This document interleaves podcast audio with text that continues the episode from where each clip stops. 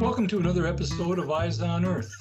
Our podcast focuses on our ever changing planet and on the people here at EROS and across the globe who use remote sensing to monitor and study the health of Earth. I'm your host, Steve Young. Just recently, in mid July, the flight operations team charged with keeping the Landsat 7 satellite running smoothly achieved a major milestone. They have gone eight straight years now without an operator error. Think about that. When you're operating a machine that costs hundreds of millions of dollars and flies at more than 17,000 miles per hour, avoiding any kind of operator error for eight years is a reason to celebrate. Here to discuss all that is Guy Thayer with the Aerospace Corporation. Guy is the Landsat 7 flight systems manager who, with his flight operations team, keeps track of Landsat 7 for the U.S. Geological Survey. Thanks for joining us, Guy. Nice to be here. Let's start off by talking about eight straight years of no operator errors flying Landsat 7. Tell us why that's a big deal. Well, it's it's a really big deal because uh, operator errors are, are pretty easy to make. So having this amount of time go by and this many activities happen and not have an error is, is a truly large achievement. I have this image of people sitting at a console moving around joysticks to maneuver this multi-million dollar machine through space. Is that how it works? Uh, no. well, it's mostly done through files and commands that we send, but those files have to be created. And when we're talking about errors, that's a place where we could easily make an error. So, no, not a joystick. It is funny that you mentioned that, though, because if you look at some of the pictures from the MOC, you'll see one sitting on the decks that we, uh, we use for tours, just, to, just for laughs. When you talk about files, I mean, you send up hundreds or thousands of commands every day? The long and the short of it is we we set up two different uh, loads we call them command loads every day 365 days a year.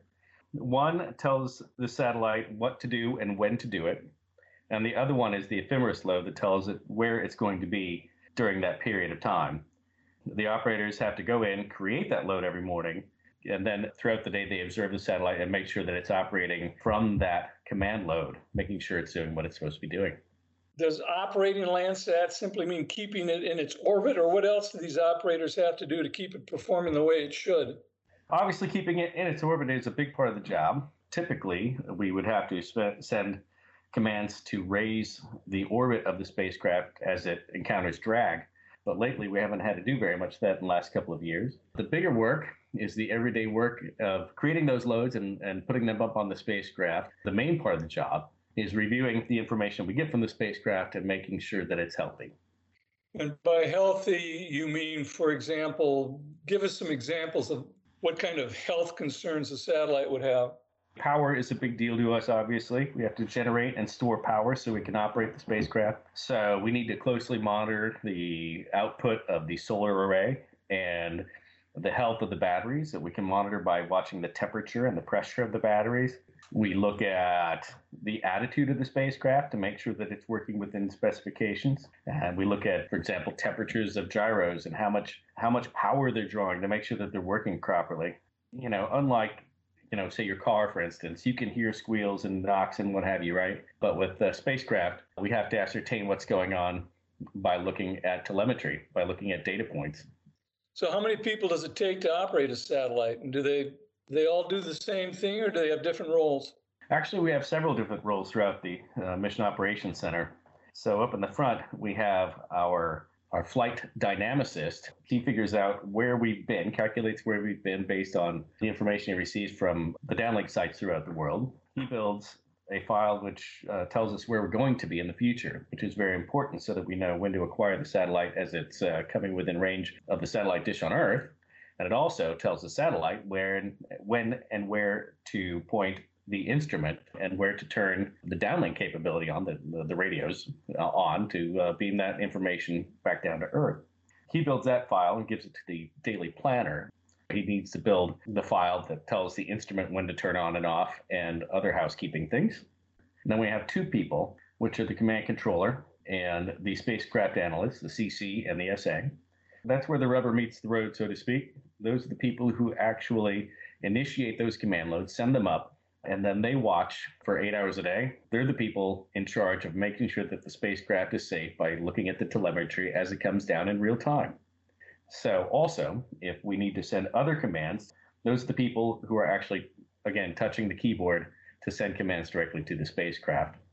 Beyond that, we have what are sometimes referred to as the offline engineers, but the spacecraft engineers in the back look at long term and short term trends and create the long term plans for the spacecraft.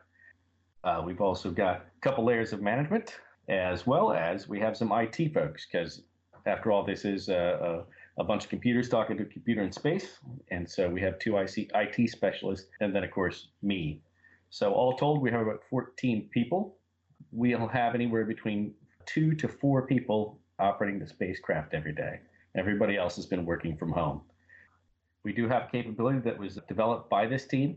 We call it Lights Out Capability. The acronym is called LUFA, and it operates the spacecraft or, or monitors the spacecraft when we go home in the afternoon until we get there in the morning. Tell me, in operating a satellite, what are the major challenges you face in doing that with Landsat 7? I mean, what kind of challenges come up that really require your attention? It is an older satellite. Most things that break tend to break early. So we've kind of settled into a rhythm. So, what are the actual challenges? Challenges are the regular challenges that every satellite operator faces. I don't want to call it monotony, but it is uh, maintaining focus uh, on keeping the thing running, doing many similar things every day. Uh, so complacency is actually one of the challenges that you have. Uh, we've been very, very lucky, knocking on wood, that we haven't had very many uh, major challenges in the last several years. I mean, the solar array slow, slowly degrades. In our case, our angle to the sun is slipping based on the fact that we are no longer doing inclination maneuvers to maintain our inclination because we don't have enough fuel to do so. So that is a challenge trying to figure out going forward if we're going to be able to generate enough power. So other than that, it's it's just making sure that nothing hits the spacecraft and uh, staying on top of all those telemetry points we talked about earlier. And how often do you have to worry about something hitting the spacecraft? Not very often right now. You remember I mentioned a little while ago about the fact that the drag environment is fairly benign right now. So as it happens, when the drag environment, and it is cyclical, when it's higher, things are falling through our orbit on a more regular basis. We've only had to perform a few risk mitigation maneuvers on Landsat 7, and we only, we haven't performed one, I think, in about a year and a half. If you get an alarm and a light goes off or something that would suggest that there's an issue going on, how long do you have to figure that out before it becomes a major problem? That is a big it depends question. What the issue is will determine how long we have to react. For example, let's say uh, the satellite went into safe hold, which, by the way, knocking on wood again, we've never done. It is safe and it is stable. We can sit there almost indefinitely and not have to work too quickly, which would make us happy because we don't like to do anything quickly. But if there, you know, if there are other things, for example, if, if the solar array were, were caught in the in the wrong angle and, and we're stuck, you know, we would have to act very quickly within a couple of hours to start getting that thing fixed. You've been fairly fortunate, it sounds like, over the last eight years. Does that mean you don't have moments that get your blood pumping? Oh, we absolutely do. Uh, in the last eight years, we've had a couple of different things happen. For example, we had a, a clock generator. It's, it's a, an esoteric piece of equipment that meters the clock output. Now, again, it's an esoteric piece of equipment. We never think of it. It's buried in there. It's not something we can command. And one day it just kind of switched from the primary piece of equipment to the redundant piece of equipment. And for the life of us, we never could figure out, even though we had uh, some subject matter experts dive into it, never could quite figure out why and that that's jarring okay? When something like that happens and you don't know why it happened that gets your blood going because then you start worrying about the cascading effect of well what if this what if that? And and if you don't know what caused something to happen it makes you very nervous about what's happening with the spacecraft. But other than that we've been pretty darn lucky. There's a couple of what we'll call fairly routine anomalies things that we've seen before that we know how to fix. Uh, but other than that we've been very lucky in the, in the last eight years you've got enough experience on that team that it sounds to me like it doesn't very often happen that an anomaly occurs that baffles you. you you've got enough experience to know what the problems are 99% of the time, 100% of the time? Darn near all the time. You mentioned experience, and that's one of the reasons why we've been able to have this eight year streak happen. Three of the people that we've got on the team have been here since prior to launch. Who have been here since uh, like four years before launch, our lead engineer. Then we hired four others in the first year of operation. So we've got seven people who have been here for 20 years, which is just amazing. Uh, there, there's one story I like to tell about that tells you a lot about the team and the experience. So we had an anomaly uh, in the middle of the afternoon on a weekend. Lead engineer got the call. He's on the softball field, no, soccer field with his watching his daughter play. So they read off to him the mnemonic. They said, "Hey, we're getting this crazy thing, and we don't know what it is." He said, "I'll be right there." Then, like about I don't know half an hour, he was in the office. He walked right to his cubicle, pulled a piece of paper off of the wall, and pointed to it and said, "This is what it is." and that was, uh, I believe that was the clock gen. It does. It, it takes quite a bit to rattle this crew. And if that gentleman hadn't been around, hadn't been available, you might have panicked. That's right. And, and even more amazing is he hadn't opened, he, he hadn't looked at that piece of paper probably since launch. but he knew that someday he may need it, and it was right at hand. Tell me, Guy, just just briefly, the people that work on a flight operations team, I take it they're not like me. They're not former journalists. They're not math majors. I mean, what's the educational background of somebody that's going to operate satellites? Well, actually, we have had math majors. Math majors and physicists make make fine engineers, but most of them are astro aero engineers. A lot of people in the space business tend to be electrical engineers. So that, that that's generally the makeup is astro uh, aero astro engineers and electrical engineers. I mean, in my experience, the folks that I've worked with over the years. Let me ask you finally, um, have you ever heard of operator errors that have occurred with other satellite systems? Well, let me tell you about one. it was easy for me to remember because it was my first day representing uh, USGS uh, with Landsat 5, actually. It was literally my first day on the job.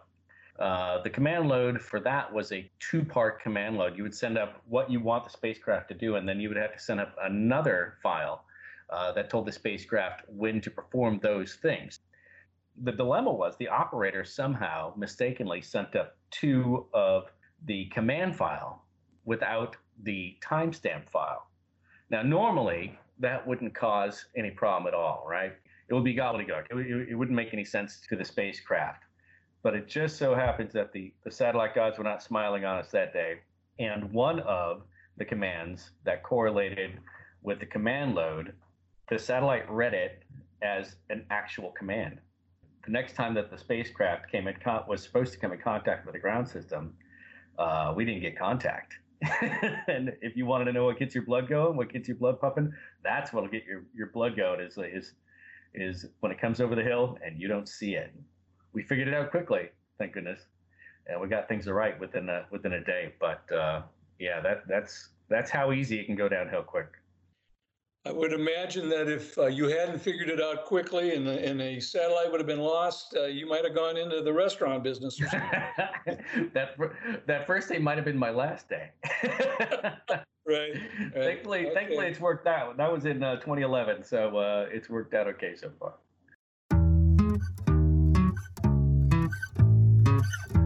We've been talking to Guy Thayer, the flight systems manager for Landsat 7, about his team's recent achievement of going eight straight years without an operator error when it comes to flying that important satellite system. Thank you very much. We're very, very proud of the team we've got. We hope you come back for the next episode of Eyes on Earth. This podcast is a product of the U.S. Geological Survey, Department of the Interior. Thanks for joining us.